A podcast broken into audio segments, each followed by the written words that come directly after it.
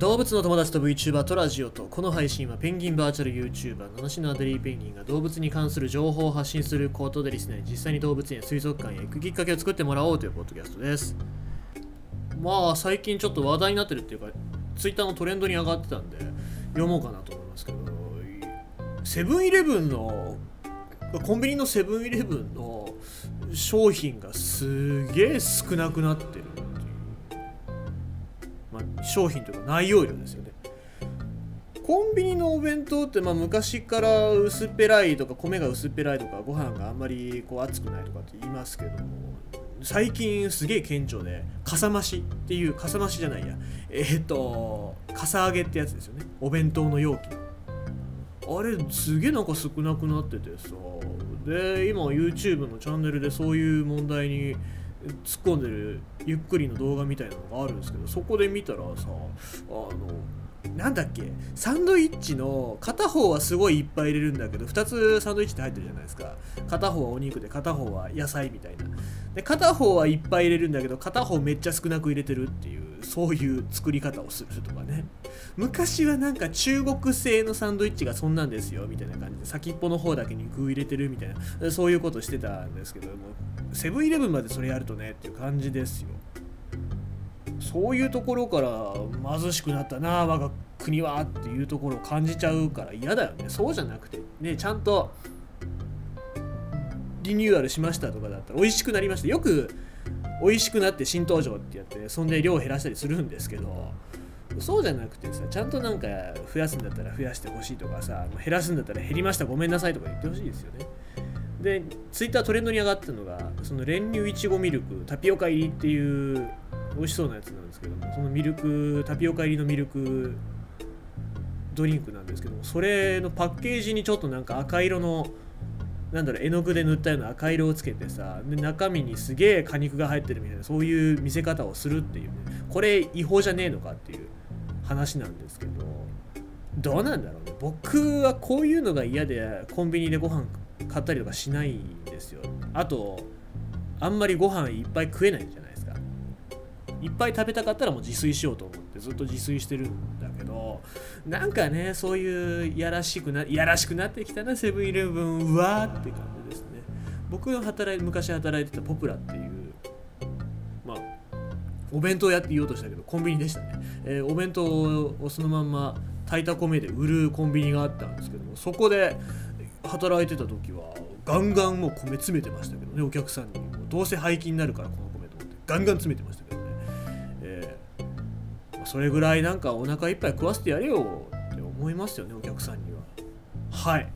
そういう気持ちを忘れちゃいけないと思います。さあ、えー、ということで食べ物のお話をした後なのでねこういうニュース読んでいきましょうか。野生のジャイアントパンダ馬糞で寒さをしのさあ、えーと、画像がねあるんだけど。これは汚くて見せられないですね、えー、温度感覚を鈍らせる成分を利用中国科学院動物研究所などが解明。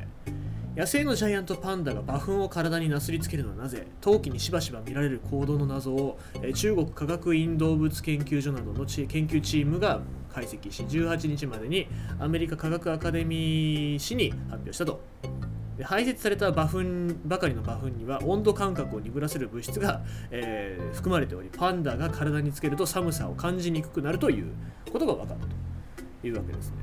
えー、でもこの行動パンダの野生のパンダの行動ってやっぱり中国でしか見られないわけですからアドベンチャーワールドとか上野動物園で馬糞をバーってばらまいたら馬糞を体になすりつけるなんて行動は見せないと思いますが野生の動物野生のパンダだから見れるですよね、えー、研究チームが、えー診療山、診療山脈、診療、診療なのかな、えー、診療山脈の生息地に赤外線カメラを設置し、2016年7月から1年間パンダの行動を観察したところ、馬糞の上で転がるなどして体になすりつける行動を、えー、死有問わず計38回見られた。この行動が起きたのは16年11月から17年4月までで、ほとんどは気温が15度から氷点下5度の寒い日だったというわけですね。えー、でこの排泄されたばかりの馬糞には馬が食べた植物の、えー、精油成分であるベータカリフィレンや、えー、カリオフェレンオキシドが含まれている。よくわかんないですけども、えー、バイオ細胞を使った実験でこれらの物質は温度センサーの役割を果たすタンパク質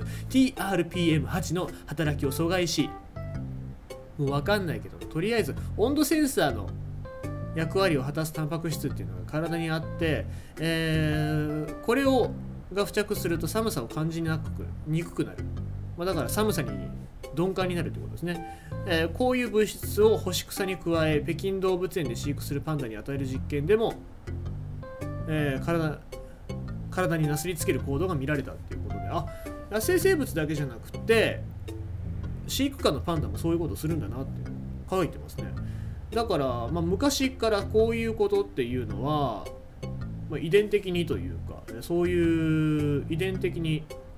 これを塗りたくるとこういう成分を塗りたくると寒さを感じにくくなるよっていうのが分かってるからパンダはこういう行動するらしいわけですね。ってことはちょっとアドベンチャーワールドとか上野動物園でも実験としてやってみてほしいななんていうところもありますけども、えー、ただねバフだからね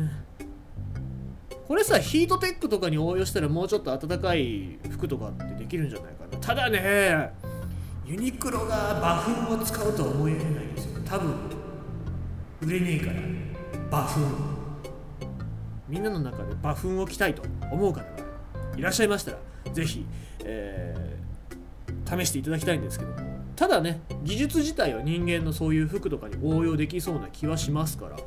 是非ともこういうところで気づいたことを人間の服だったりそういう生活に役立ててほしいなと思いますただ馬群はあまり良くないかな。ということでございまして今日のニュースは野生のジャイアントパンダ馬群で寒さしのぐということでございました。